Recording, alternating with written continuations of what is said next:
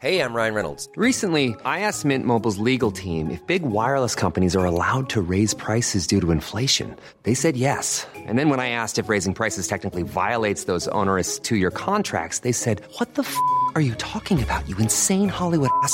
So to recap, we're cutting the price of Mint Unlimited from $30 a month to just $15 a month. Give it a try at mintmobile.com slash switch. $45 up front for three months plus taxes and fees. Promo rate for new customers for limited time. Unlimited more than 40 gigabytes per month. Slows. Full terms at mintmobile.com.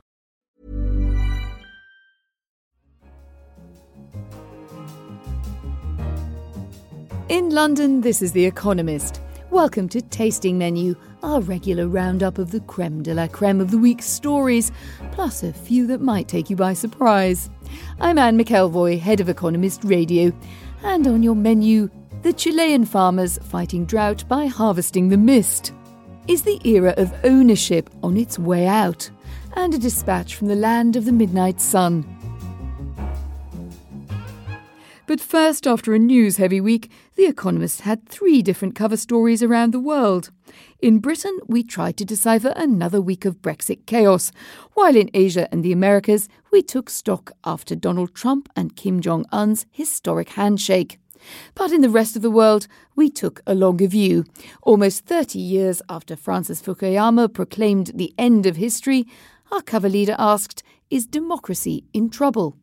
Indices of the health of democracy show alarming deterioration since the financial crisis of 2007 to 8. The most worrying deterioration, going by both the number of countries and the speed of retreat, is in the fragile young democracies of the emerging world.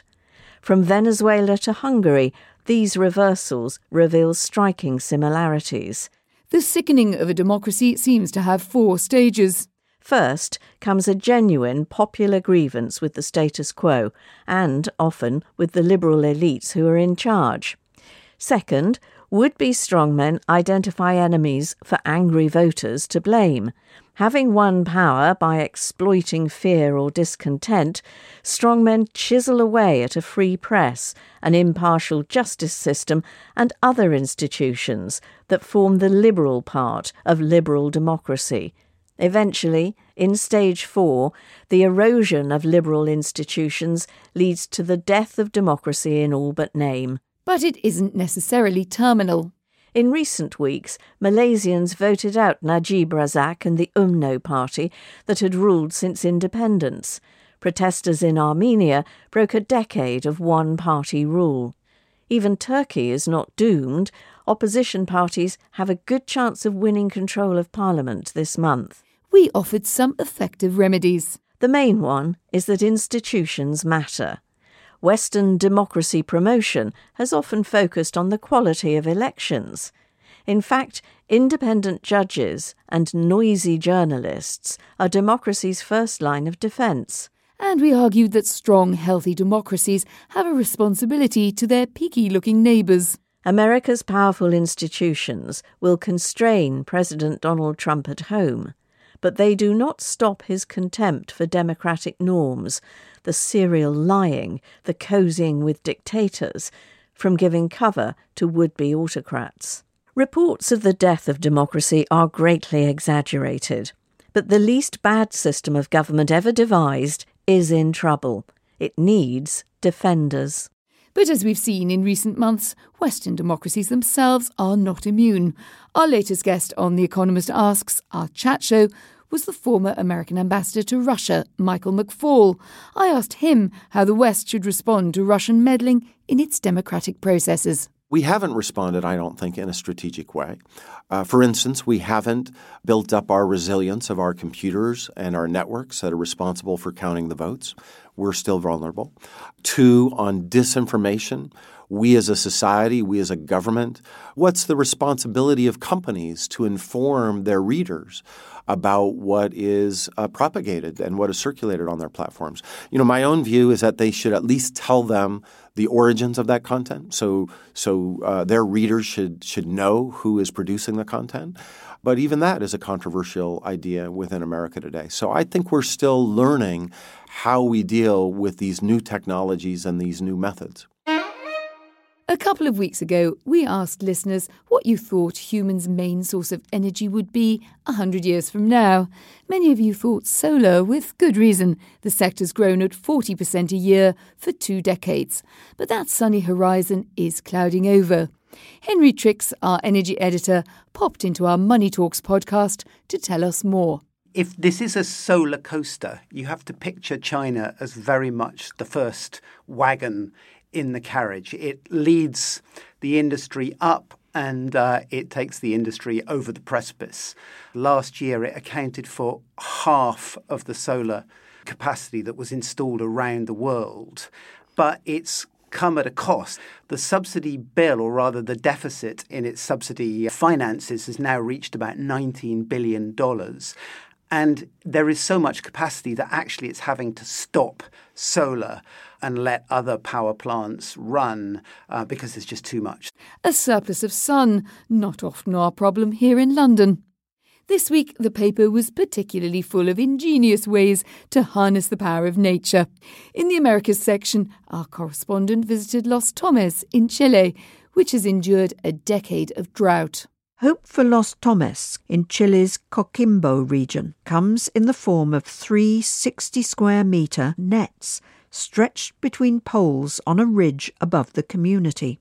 These atrapanieblas capture droplets from the fog that rolls in from the sea four kilometres, that's 2.5 miles away. They trickle down to a pipe, which channels the water to two troughs at the foot of the ridge, from which livestock drink. These farmers are turning mist into money. At Majada Blanca, a goat herding community north of Los Tomes, three 150 square metre fog catchers feed a plantation of young olive trees, a splash of green in the brown scrub. When the trees mature, they will produce 750 litres of organic olive oil a year, which the comuneros will be able to sell for about $12,000. It's the fog that keeps on giving We'll be pioneers in the production of quality olive oil made with fog water, says one of them, Ricardo Alvarez. A privately owned brewery in Peña Blanca was quick to spot fog water's marketing appeal. It is the main ingredient of its artisanal beer, called Atrapaniebla. If parched Coquimbo is to catch more people, it will need more fog catchers. You're probably used to your podcast being punctuated by messages encouraging you to subscribe.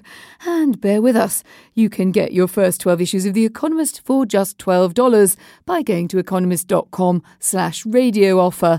But in recent years, the range of things you can subscribe to has exploded from music streaming to office space. In our latest science and technology podcast, Babbage, Tien Tzuo, the founder of Zuora, a subscription software company, argued that owning stuff is so 20th century. Well, I'll make a big, bold claim. I think 10 years from now, you and I, we won't need to own anything. We won't need to own our houses. We won't need to own our cars. We won't need to own anything. Just think about lots of people now just go from Airbnb to Airbnb on a monthly basis to explore the world. And this is where the world is going. I, I think 10 years from now, there won't be a need to actually own anything. So we'll end up owning a smartphone and underwear, and that'll basically be it, and a rucksack. Well, there's lots of services out there. There's uh, there, there's there's subscription sock companies. There's subscription underwear companies. Uh, uh, oh my god, it's already happening. it's already happening. One of our listeners wasn't so sure. Halima Brewer wrote in to say, "What about people who have little or no money? What about the homeless or the mentally ill or disabled?" How can everyone be included in a subscription economy? As normal, economists seem to be thinking of a phantom population without its usual problem of income distribution. Well, what do you think? Write to us about this or any of our stories. Radio at economist.com. We do enjoy reading you. Meanwhile, in the business section of this week's paper, our correspondent lifted the lid on an altogether more sinister subscription economy the pizzo paid by Sicilian businesses for protection by and from the mafia. Nearly half pay up these days, according to estimates from the Confartigianato, a national business association, a big improvement from the early 1990s when at least four fifths of Sicilian firms paid it. This is partly thanks to plucky anti pizzo groups, making it easier for businesses to rebel. One is Addio Pizzo, Goodbye Pizzo in Palermo, which advises businesses on pressing charges against crooks. Addio Pizzo has endorsed as pizzo free 1,045 and counting businesses in Palermo and surrounding areas that display window stickers to discourage would be extortionists. But for nearly half of businesses, the pizzo is still an offer they really can't refuse. An operation may begin with a squirt of superglue in a shop's keyhole or a bottle of petrol left on a doorstep. Mafia members might threaten a new bar's prospects by starting drunken brawls. Such ops are word of mouth marketing for pizzo compliance in a targeted area, notes Giuseppe Todaro, an entrepreneur in Cinisi near Palermo, who handed over about 245,000 euros in 17 years. The price of protection. And finally, let's follow the summer sun north until the land ends. A correspondent for our United States section sent a dispatch from Utqiagvik, America's most northerly settlement, which will not see another sunset until August or until the Scrabble letters run out. The community's name means the place where we hunt snowy owls, but out on the jumbled sea ice that stretches from town to the horizon, local residents are focused on bowhead whales. Culturally and nutritionally, bowheads are the most important subsistence food species for native residents in this isolated settlement, accessible only by air or by sea during the short summer months when the water is open. It takes practice to land a bowhead. Luckily, the residents of Utqiagvik have been doing it for thousands of years. Bowhead are beamy black whales, the size of a school bus and a half at most, with a characteristic downturned jaw. Hunters paddle umiaks, whale boats made from the skin of bearded seals stretched over wooden frames. Once a crew has struck a whale, other crews pitch in to help land the animal, using motorised aluminium skiffs and block and tackle. The future of this tradition is at the mercy of climate change.